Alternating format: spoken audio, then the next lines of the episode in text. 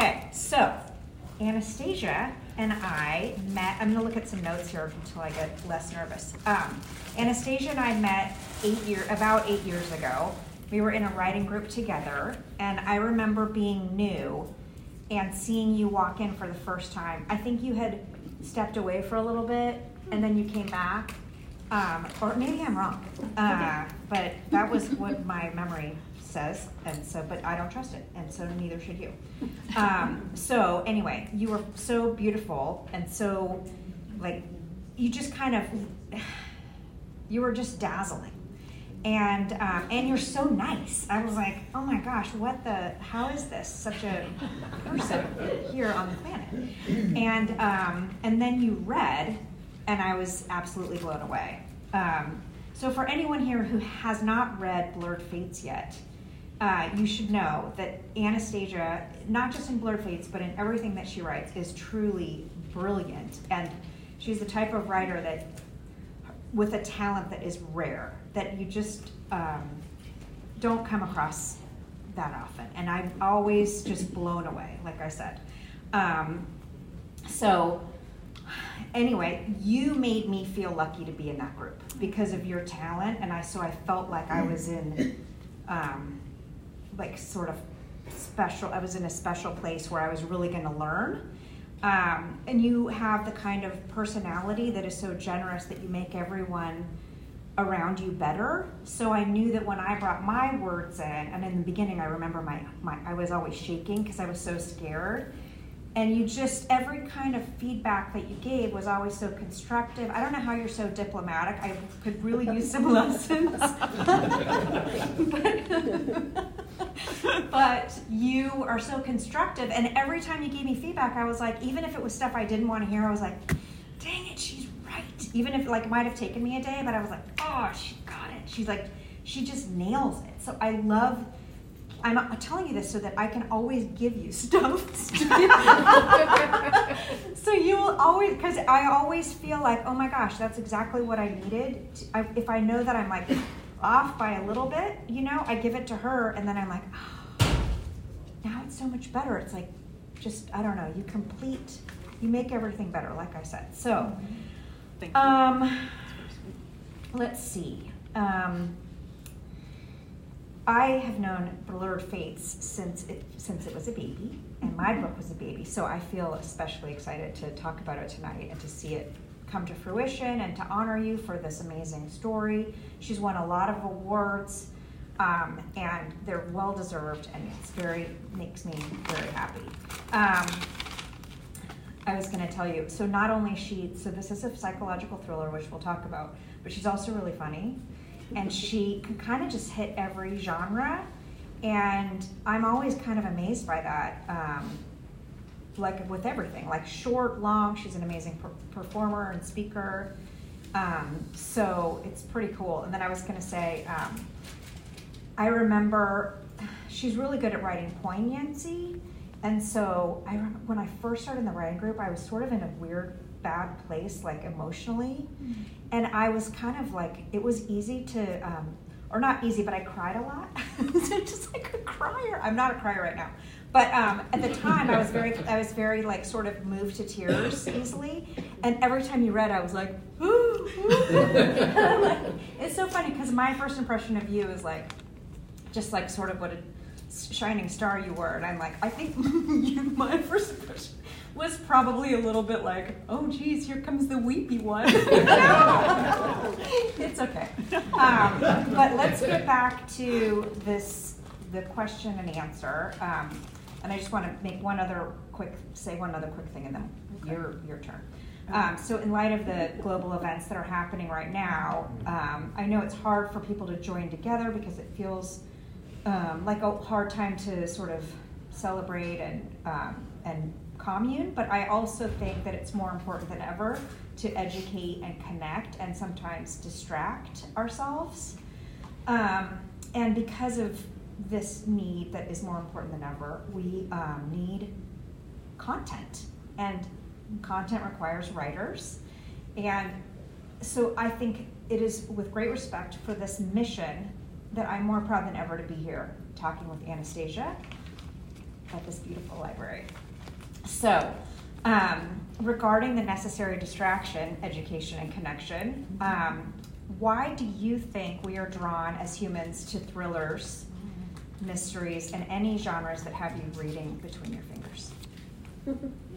So, I wrote a whole essay about this. Um, I think there's lots of theories about it. Um, my personal one is that, like, kids need fairy tales because, and there's this, this guy Bruno Bettelheim wrote this book, this this whole book on why kids need fairy tales and why they're so um, critical to to growth and development um, in little kids. And he talks about how in fairy tales, you horrible things happen.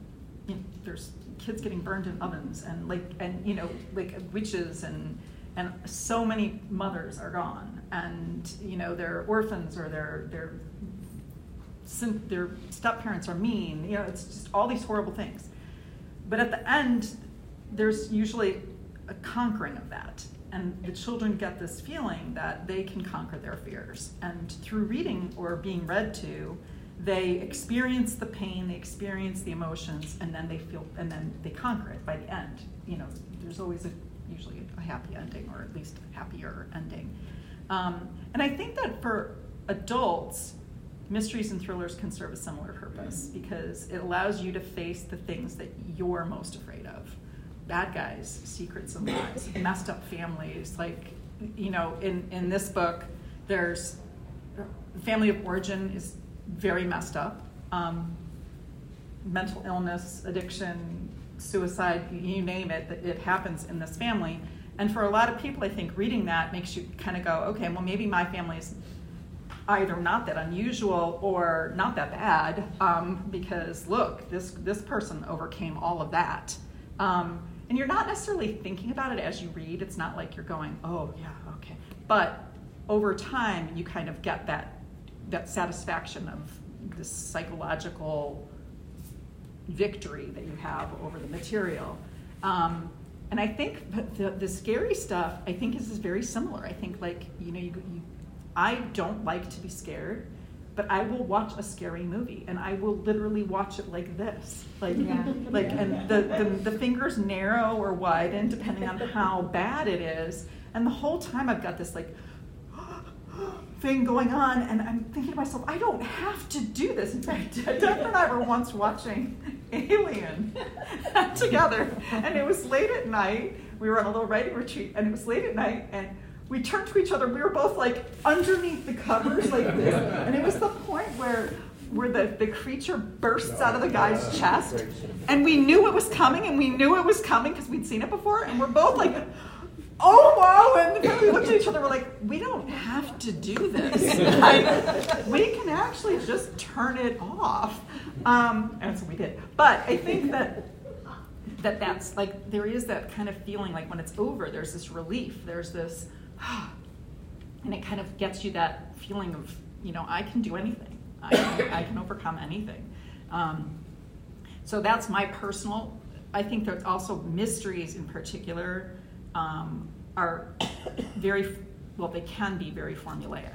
And so for readers of mysteries, there's the, you know what, the, the, at the beginning there's going to be a crime, there's going to be a murder, there's going to be a death. And then throughout the book, you're going to, you know there's going to be, there's going to be these red herrings and there's going to be dead ends and there's going to be, but at the end, they're going to solve it. And it's kind of that, that satisfaction of going through that process and, and finding the clues yourself and feeling this sense of accomplishment almost that you've that you figured it out and that everything was right in the world even when horrible horrible things often happen um, one of the things that i've been fascinated by is going to mystery conferences mystery writers are some of the nicest people you will ever meet like seriously generous kind they're welcoming they don't have a mean bone in their body and then they write these horrible things about these horrible people. And I don't know, maybe they just get it out of their system so that they can be super nice in person. But um, it's it's it's interesting. But as you know, so I wanted to ask people in the audience, like audience, people in the crowd, our friends, our friends, yeah. our friends. Um, so who here likes to read mysteries or, or watch scary movies? And do you like do you like the feeling? Like does it like do you are you scared or do you like I think I hate love it. I don't like I don't do it that often, but when I do it, I'm like I hate this, but then I'm like, there's something like you said, it's satisfying. What about you guys? I Why try, I like mysteries, not so much scary, but I wanna try and figure it out. Yeah. And the whole time I'm thinking, do I have it, do I, did I get it? So- and you just, do you like it when they when you when they twist you around and Yes, it's wrong? because if I guess it, I think, oh, this was. It was too easy. So I wanna challenge. But yeah, I think that's what like so for me in and writing it, it's it's interesting because um, people talk about writing being cathartic and healing, and you know I worked through some of my own you know trauma stuff when I was writing this book, and I didn't realize I was doing that until after it was done, and people would ask me questions about it, and I read I. I, I, again, I think it was sort of an, an unconscious or subconscious process that was going on as I was writing. But I do also have to say that I loved writing the bad guy. He Hmm. was my favorite character to write. He was so awful, and I mean so awful. And but every time that I got to write him, I'd be like, ooh, ooh, ooh, like the mean thing. Like I don't, I maybe there's something wrong with me, but it was like there's this sort of like it's kind of like this gooey chocolate ooh, ooh. Um, but I loved writing him, and um, I will have to say that my brother is here, my brother Michael, and when um, when the book when the book first came out, when the book first came out, he was like, he read the beginning and he was like, so where am I? When do I come in? I'm like, Michael, you do not want to be the brother and he was like, but I'm in there somewhere, right? I'm like, no, you're not in the book. You don't want to be in the book. And then I love this because he said, all right, but in your next book, you can put me in the book. I don't have to be a main character. Like I could just be the guy at the gas station, like that, that they run into, and like, and you could just describe me, and then I'm there. I'm in the book, and I was like, okay, but you're not in the next book either. I'm sorry. You in the one after that. Okay. But um, yeah, so no, it's it's also um, I did get a lot of initially, and in fact, the um, one of the a book club that I'm in. Two of the women read the book and we were meeting about a different book and it was at my house and so they were sitting there and you know they they were kind of acting kind of weird during the meeting and we were talking about this other book the whole time and then everyone else got up to leave and these two women said do you mind if we stay for a minute? We just had some questions about you know and then one of them held up the book of her bag and i was like oh. And so they all the other, women left and they were like we just we feel so bad. We feel like we don't really know you and we had no idea that you were going through this. And i was like oh my god no it's not me. Like this is not me at all.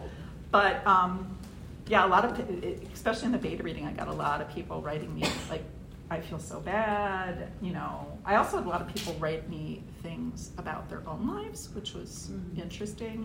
Um, to the point where I actually talked to a psychologist about like what do I do if somebody reveals something to me and tells me they've never told anyone because that happened a couple times. I got emails from people Wow. saying I've never told anyone this, but and then they told me this like pretty Serious. serious traumatic stuff, and I didn't. I'm not qualified to counsel people, but I also didn't want to make make it seem like I didn't care. You know what I mean? So it's sort of it was a little bit Dicey. Yeah. dicey. Hmm. But in the end, the psychologist told me just say thank you know um, thank you for sharing with me, and I encourage you to reach out to someone that's qualified to help you process all of this because this is a lot. You know, kind of. Yeah, that makes sense. It was, Yeah. I couldn't really. But anyway, Hmm. all right. Um, So I kind of went off track there. oh no no, I I okay. So I had a question about your about the fact that it's a psychological thriller, but initially you had it in a different genre. Mhm. And I, I mean, I thought that was interesting because it's hard when you're looking at your own work to recognize not only what it is sometimes, but how it's going to land with other people. So, okay, but tell us about how that, what happened there. So when I first wrote this book, um, and Lindsey was so I in the reading critique you bring in like eight pages every week and you read it to the group and then they kind of help you figure out where you're going wrong or where the char- where character arcs are off or even just this isn't setting right maybe rethink it um, so anyway you're writing these chapter by chapter and you're kind of writing it and presenting it and then moving on to the next one. And i and i also at the same time was starting to get involved in doing these um, narrative nonfiction performance pieces which are short by their very nature. They're like about five to six pages and then you read it aloud. And in writing those there's a beginning middle and end. You know it's it's a complete package. And what i realized what i had done in the first draft of Blurred Fates was um, that each chapter was a little package, beginning, middle, end, and that was satisfying in a in a little chunk. But the problem was, you got to the end of the chapter and you were like, "Huh, okay," and then why would you keep going, right? Like, oh, that was satisfying. Thank you. Okay, and so I realized as a whole, I needed to create something unsettling or something that or something not necessarily a cliffhanger but something that made you want to turn the page made you want to go to the next chapter because otherwise there's no reason for you to keep reading. And so i started in this second or third draft i started putting in sort of uh, this thread of uncertainty. And i moved some stuff around so that you didn't know always what was happening in the moment. You had to wait to find out why something had happened or why something was distressing to some, a character or why they were being triggered by something. And in the end, I think I gave it out to some people after the 1500th version. Um, and the beta readers came back and they're like, oh, it's such a good psychological thriller. And I was like, I didn't write a psychological thriller. What are you talking about? It is. And um, I still to this day, like, I, I, say it because everybody told me that it was, but when I first was, I had actually hired my, um, the book was, a, like the cover was decided, all kinds of things was happening. And I was talking to my PR person, and she's like, well, we have to decide where we want to put it in terms of where we'll go on a shelf. And I was like, well, it's women's fiction with strong elements of a psychological thriller. she was like, so it's a psychological thriller. And I'm like, not, not really. It's women's fiction, strong elements of a psychological. And I kept saying that, and she kept going, no, you can't. Like, you have to be like it's it is or it isn't. And so I still, to this day, kind of struggle with that. Do but, you think like because we were talking about how like genre blending, like right now, sort yeah. of a. Um, trend to blend genres. And I wonder now, like, you know, with with this book, if that would be it, but it's not but it still needs a shelf, right? Like when you so there's not like a genre blending shelf. So well, you know what's interesting is so um, so the last I, Bouchercon was just here, which is this big mystery conference, and the panel I was on was on blended genres, and I was talking about this book, and the other women had written like books that one of them was steampunk thriller. Another one was like, I mean, it was all these different mix mashes up, mashups, and um, all of us felt very strongly that the mm. audiences are ready for that. Readers are ready to read things that are kind of a little bit not quite so defined. Yeah. And so maybe it's a trend that will, maybe there will be someday a you know, blended genre when you're at the bookstore. I don't know. Yeah. I hope so, kind of. Yeah. I did see a really funny meme the other day that I just want to tell you all about. It was a, you know how they at the bookstores they have all of the, um, you know, the headings over the books. It said mystery, and all the books were turned like this. Oh, I saw that too. That's funny. Yeah, that's good. That's good. That's good. That's good. Um, so, on your publishing journey, was there anything besides the genre piece that was surprising to you and and what would you say was your favorite part? Ooh. Gosh, I can tell you what my favorite, my least favorite part was. Um, we could also go there. Yeah. No. Um, okay, surprising. so the, the good thing, uh, so I went with a hybrid publisher, and the good thing is that you have a little bit more editorial control than you would if you're with a big five, where they basically they give you your cover. Here's your cover. Here's your title. Even like they, you, you lose that ability to kind of say I don't want to do that. Um, so they sent me five covers to choose from, and the first five are were very different. Like one was a broken pencil, one was you know I mean just a broken pencil. That's it.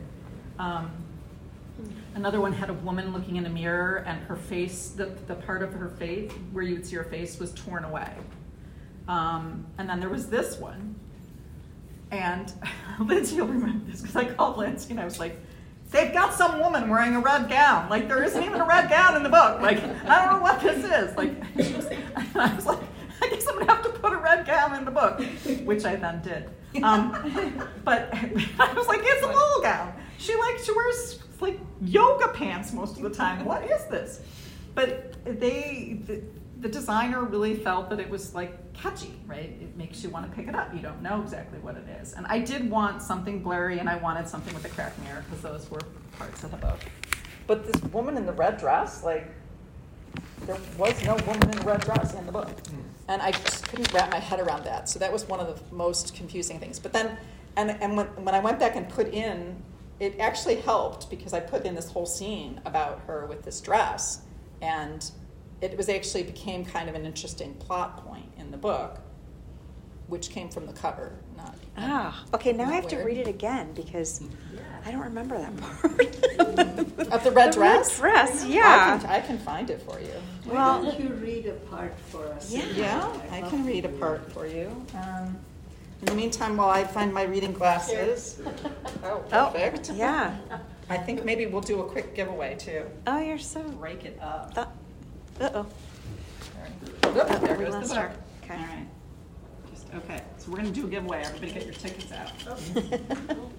This first giveaway is in honor of Banned Books Week. Oh. Um, so I was asked to mention this display over here is is about the banned books. I mean, if you guys want to to take you know participate afterwards, um, it's a section where you can write books, banned books that you've read, and things that you're doing to try to raise awareness about the issue of banned books.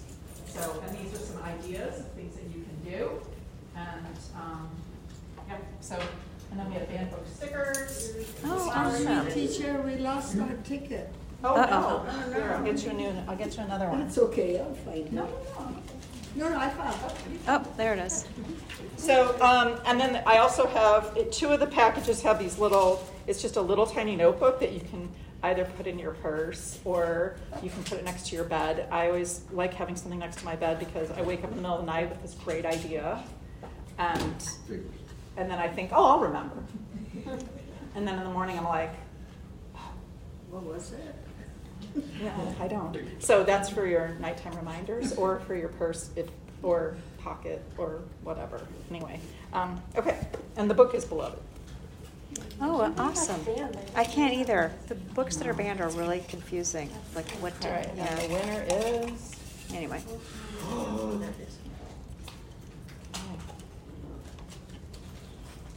Eight oh three oh oh eight. Hey! That's very appropriate because Carol is a writer, My so. son works for PEN America, which is That- an advocate for, um, app journalists, and they, he wrote, a- he wrote a whole article on pamphlets. Yeah, yeah. Nice. All right, so I had a, I had a, p- a section I was gonna read. Um, Okay. So this is, I don't know how long, so, oh, this is, well, if you all get bored, I'm sorry. I think we're fine. Okay, um, so, I don't know, for people, how many people have already read this book?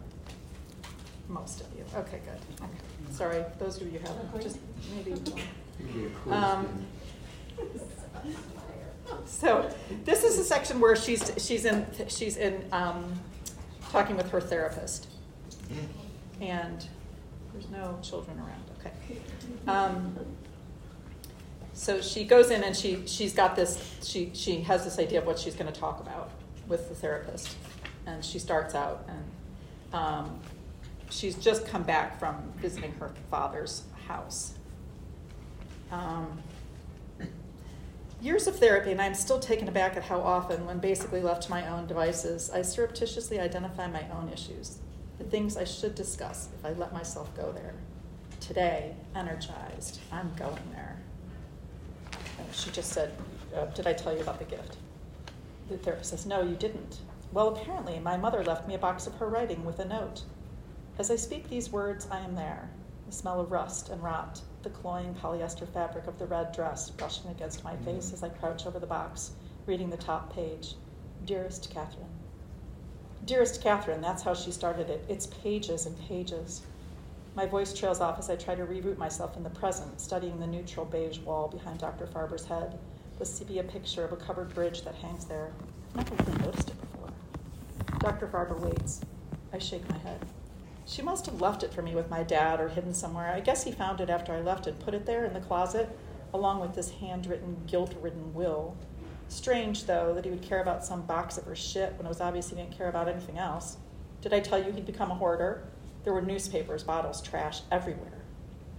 No, not everywhere. Not in my room. It was pristine, exactly as I left it. No clutter. I stopped talking, struck by the clarity of this image. My desk, my bed, desk, lone poster, pencil, alarm clock. Not much ever, no more now. I sigh, audible recognition that I have left my good mood behind.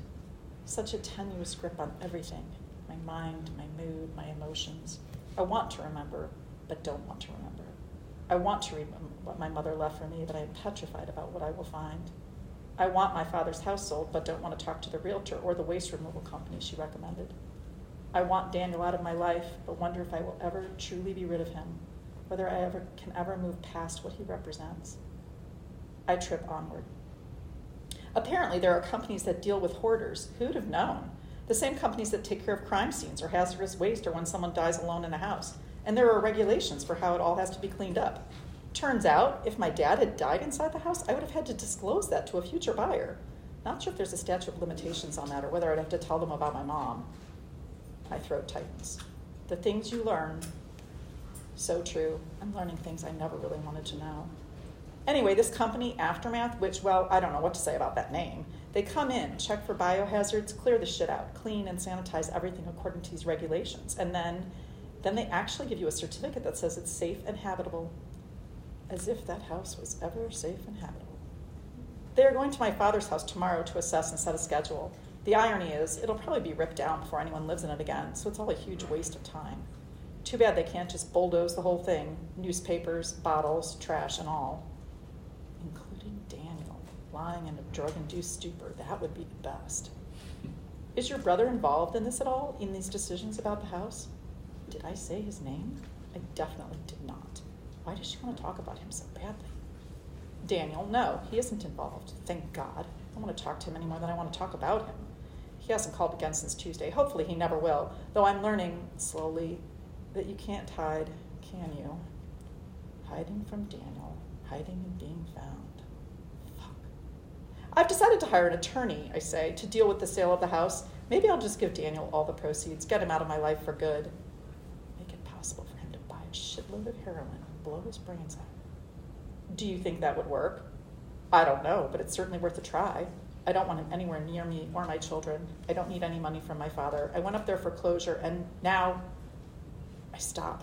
How did we get here from the coping strategies worked? All right, I'll stop there.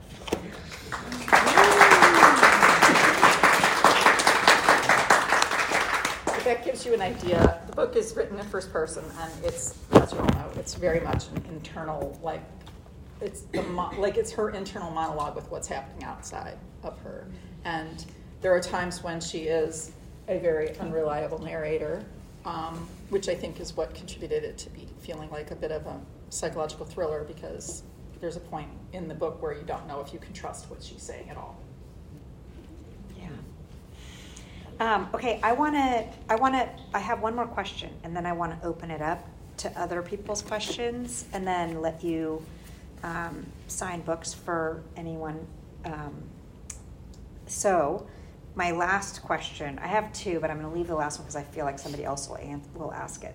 Is what's, do you have advice for aspiring writers, but also, and I don't know that this would change, but aspiring writers or and or aspiring thriller writers. Maybe it's not the, maybe it's the same.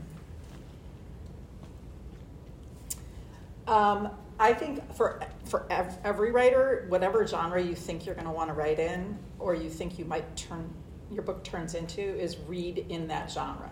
Like kind of because I had I'd read some psychological thrillers because I actually enjoy them, um, and so I'd read things like Gone Girl, The Girl in the Train, um, Sharp Objects, like those kinds of things. Um, but I found that the more I read them, the more I started to see how you can wind. Like you, it's it's like learn it's master classes in what it is you're trying to do, and but you have to also read it as a writer, not as a reader. If that makes sense. Like so. There are times when I turn on my reading hat and I'm just reading for pleasure and I'm not thinking about why does this work or where is the character going or, you know, I'm just simply absorbing the book. But there are other times when I'm reading as a writer and I'm thinking, oh, wait a minute. Okay, go back two chapters. Where did she plant that? Where did he, or where did he, wait, why did I think that this was going this direction? Go back and figure out how they did it. Because it's, it's basically like you're learning from them. Mhm. Um, so for thriller writers, I would definitely recommend that because thriller writing is it, it's its own little thing because you do have to put in these threads throughout the book. They're like little plot threads that, and sometimes the threads are deliberately wrong, and you have to learn how to do that in such a way that it's believable enough that the reader follows with and goes with you on that, but also not so believable that when you find out that it's not true that you're like pissed off and think well that was and and I think the other thing is is it's it's really important not to manipulate your readers. Like I because I've read some books where I feel like it was so manipulative and I, I remember once reading a book and that like the an entire book was leading you towards this really clear conclusion. And then at the end they threw in this character that had not been in the book at all and that that was the person that did it. And i was just like kind of pissed off i felt manipulated i felt like you know you're not being honest as a writer with me as a reader and i don't so i, I but yeah and also just for anybody who's writing just remember that it's it's it's such a long process Yeah, it is long. i mean this this i started writing this 10 years before it was Hmm. published it sat in a drawer for a good four of those where I thought that was where it was going to live forever. Um, some days I wish it was still there. You get to a point and you ask what I did. Well, what did I like the most is what you asked, so I should answer that. Um, it's been interesting. I've connected with a bunch of people. Like you guys are all my people, and I'm so grateful for you to, to be. Well, thank you for being here. Um, but I've also connected with people that I haven't seen or or like even on Facebook haven't really heard from other than like oh there's that person that I went to high school with. Um, I was at an event in Chicago and this woman showed up and we were cheerleaders together in high school. Oh my god. I have not seen her in 30 years, right? And and now we're like friendly again. Like we write to each other and like it's and the other day I got an email out of the blue from somebody that I used to work with that I haven't talked to again in when did I last talk to Emily, honey? Like 25, 30 years ago?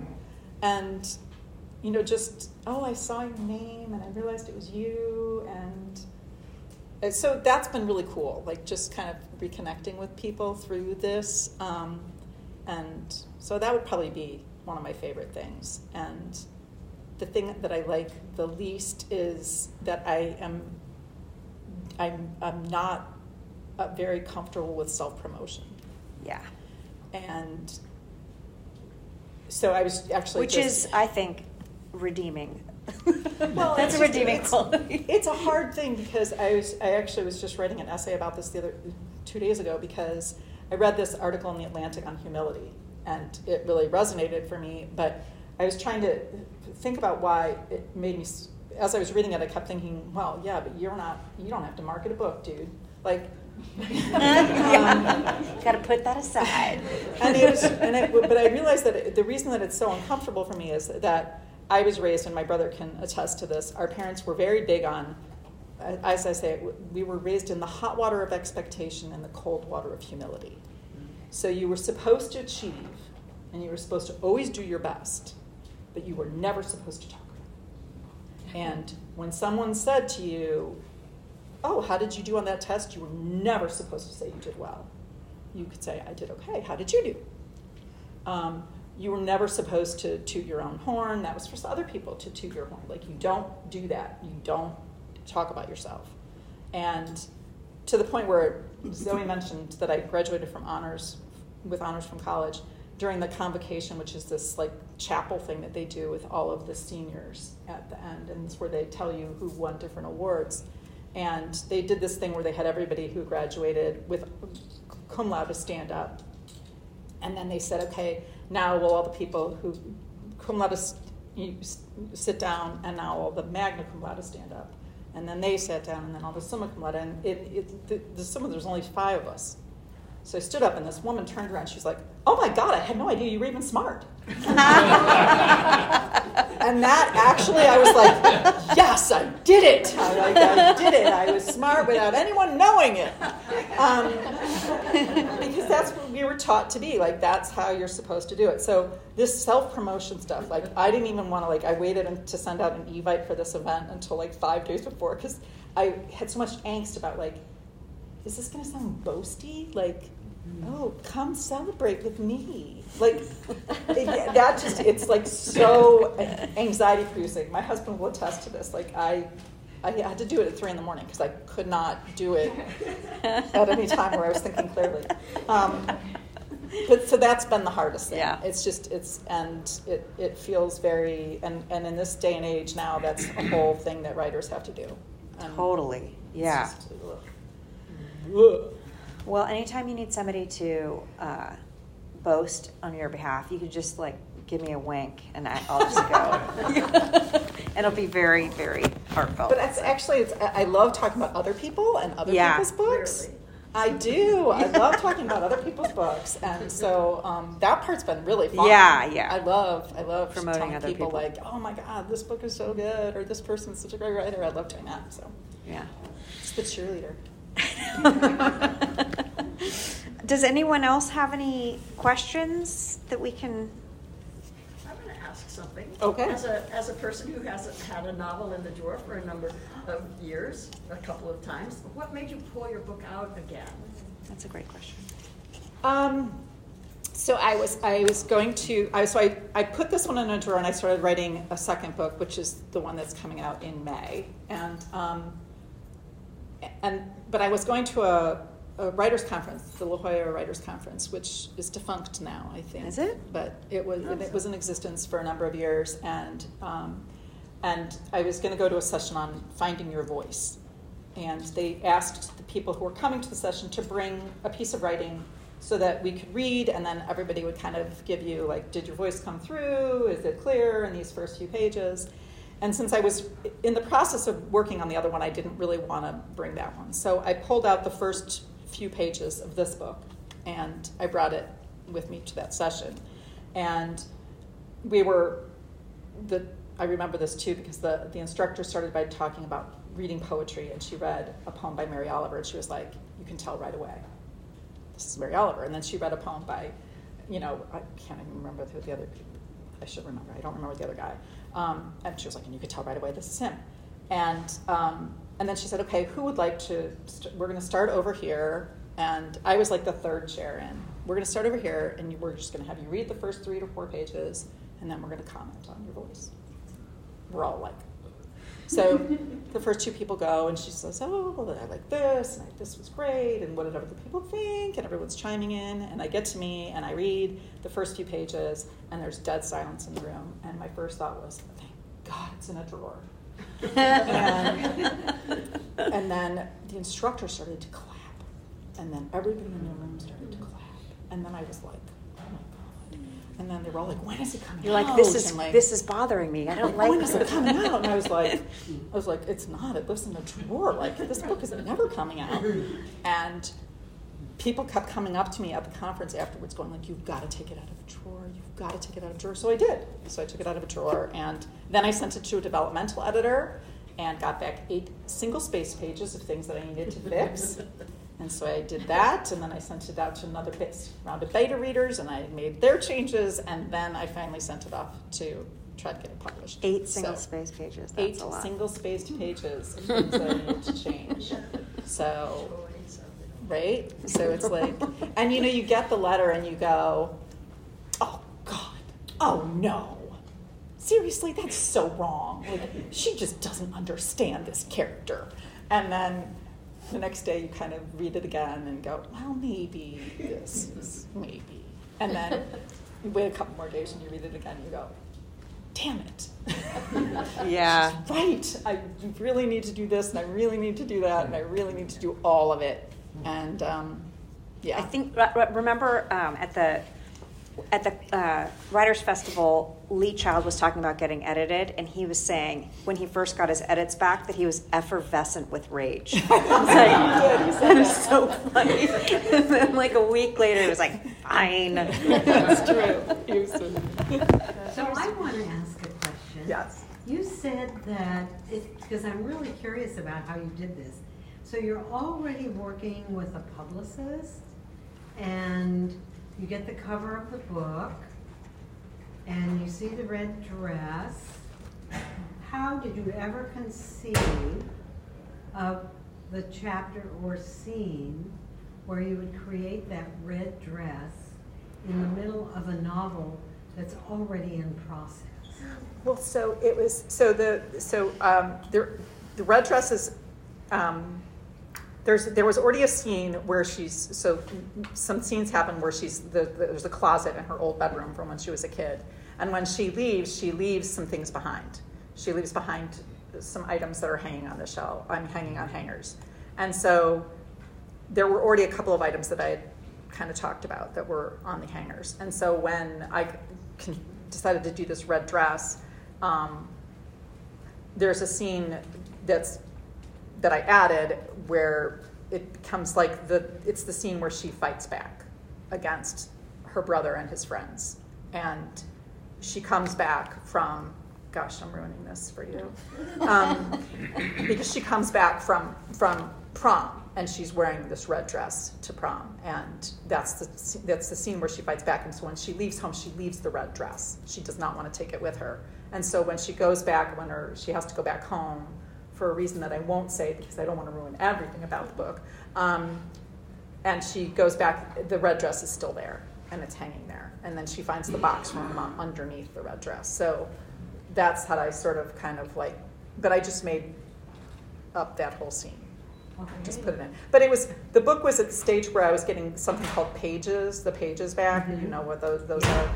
For the people who are in the audience that are not writers, when you're um, when your book is when your book first becomes something that looks like a book, they design the interior pages, and so it looks like a it, instead of just being typewritten words, it's got all of the the headers, and it's got like the like in my book they have these little tiny divider thingies these. So you get to see what it's going to look like. And then you have to fix things like widows and orphans on the bottom pages, bad hyphenation, things that aren't lined up properly, stuff like that. And so I was at that stage, so I could still make some changes. So I actually changed, and then there, I had to, I added the red in a few places earlier in the book to have that thread. Hmm. So I just dropped it in, like, oh, there's that scene where she's thinking in color. I'll throw red in. Great. I mean, that's a great achievement. Yeah, that is. It is. Speaking of red, Oh. shake it up, Lisa, shake it up, shake it up, shake it up, shake it up. All right. So this next set, there's two more.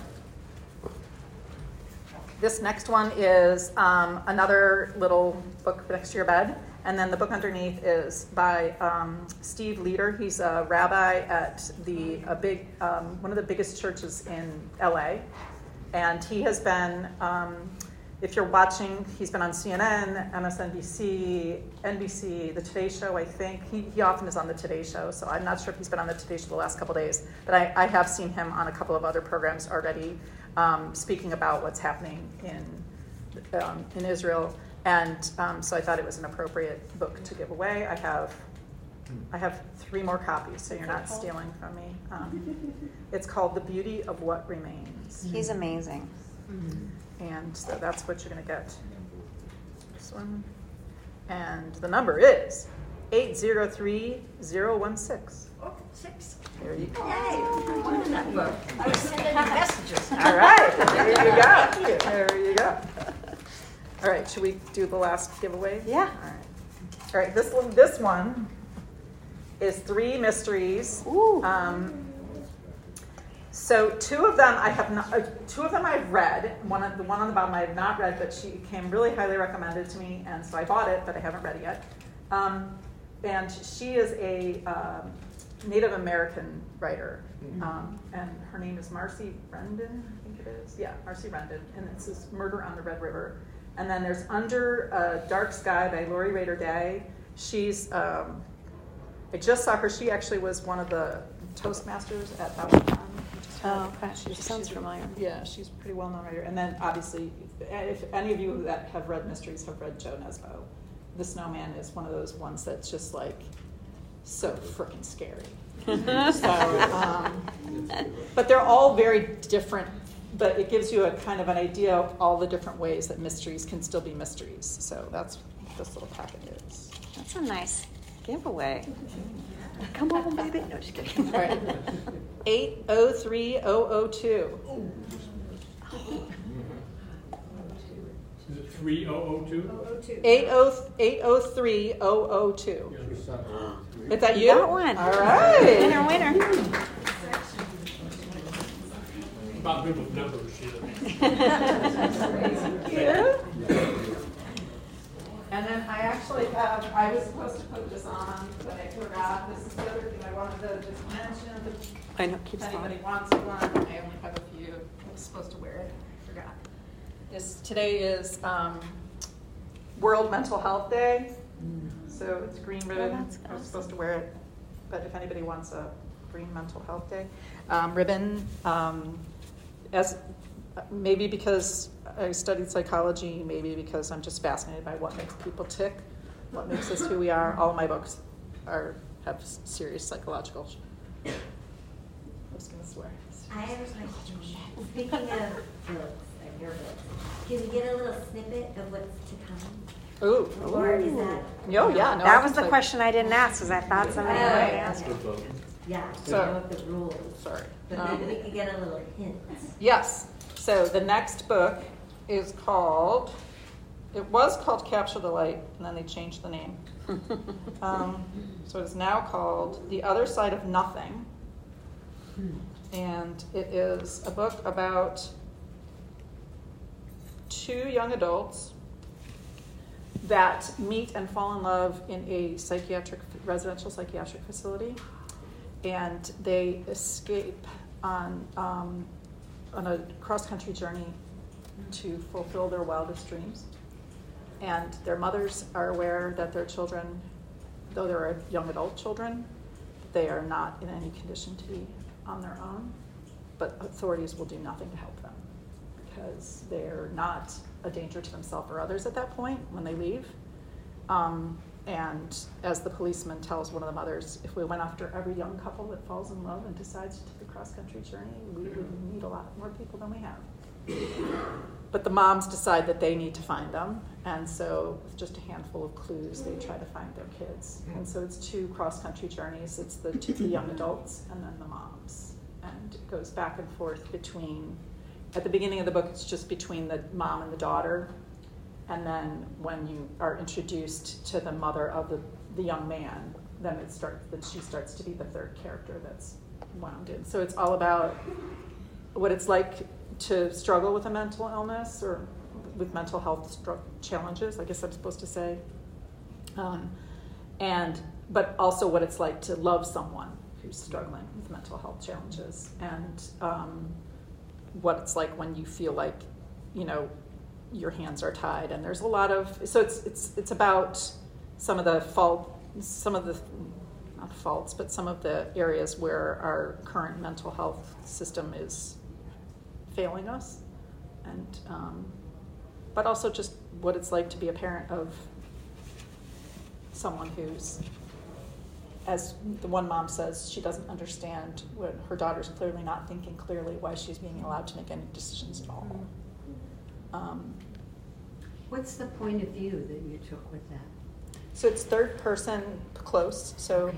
um, so and it starts you know with so you kind of you, you go inside their heads a little bit but just one at a time so it's told from those three perspectives so and what i it, the way it's written is you never go backward in time so it just keeps moving forward so you don't you will hear a little bit of flashback from the characters about things that happened in previous chapters but you never it's not like you're getting both views on the same thing happening it just keeps moving throughout so And you did the research trip across I the country with did your daughter. my right? daughter and I Nice. did. Yeah. Um, we we rented a car in New York and we drove from New York to Yosemite in Wow. four and a half days, um, and and we and she was she was a very good sport because um, I would stop and I'd be like, I need to take a picture of that restroom. She'd be like, Yeah. Why are we taking a picture of a restroom? I'm like, well, because my, I, I need. What if I need to describe a restroom? Like, I just um, and so it was kind of like yeah but so and things did show up from from uh, oh and actually it was kind of in in a similar way to the cover dictating the book um, my husband met us tom met us in yosemite when we got there and Colorado. well, actually colorado when we drove from colorado to yosemite and it was the night of the election um, in 2016 Oh, wow. so we were listening to the election results as we were driving. And so Tom had been in Colorado working with my son, who was working on the campaign in Colorado. And so, and Olivia and I had stopped in Pennsylvania, worked for four hours on the campaign, and then we got back in the car On the- on the, um, the presidential campaign. No, I know, but I'm sorry. Yeah. Just so we, they weren't, they weren't on the Trump campaign. They were on. No, no, they, You yeah, did- yeah, sorry. I just wanted- So just to clarify. Just clarify. So as we're driving across, no, in effect, no, in fact, we, we got pulled over. You're like, No, no, no. We got, we got, we got pulled over and we got a ticket, and I swear it's because we had a Hillary Clinton, um, it, in, in, yeah. In Colorado? No, no, in in Nebraska, we got pulled over and we got Oh. a ticket, and we were not going faster than anybody else, but we were the only ones in Nebraska in that section that had uh, Hillary Clinton. You had a Hillary Clinton sticker on your rental No, car? no, no. We had the we had the po- like the, Oh, the oh, okay. Paper was like, poster in the back window because we were like, "Go Hillary!" Like you know, driving cross country. We're like, "Yeah, driving go Hillary!" And um, and anyway, we get to so we so we're driving through the mountains in Colorado, and we kept losing coverage on and we could we were trying to figure out like what's going on what's going on. And we were supposed to stop in grand junction colorado and we just could not stop. We were so emotionally distraught that we kept driving and driving and driving and we didn't we didn't stop until like three or four in the morning. Um, but anyway um, when we got there the we're walking around yosemite and we went up on this one to this one point and all these photographers were lined up. We were like so me, Chad and Kathy, oh, what are you doing here? and it turned out that there was this rare, super rare supermoon that was rising that night. Ooh. And it was called the Mega Beaver Moon. I'm not kidding. Mega beavers. Can't make Mega that Beaver up. Moon. And so the beaver moons happen in November because it's when the Native Americans had to knew they had to pull their traps in because Mm. because that's when everything was going to start to freeze. And so it was a super moon where it was like the moon and the sun and the earth were all lined up in this particular mm, direction where the moon was going to appear larger than it will, will appear for 37 years. And so I was like, that's why they're going there. That's what they want to see, Oh. and that's why they have to drive so fast because they know that it's only going to be for a couple of days where they can. And so it changed the whole Yeah. structure of the book. That is really cool. Yeah. It's a really cool research trip.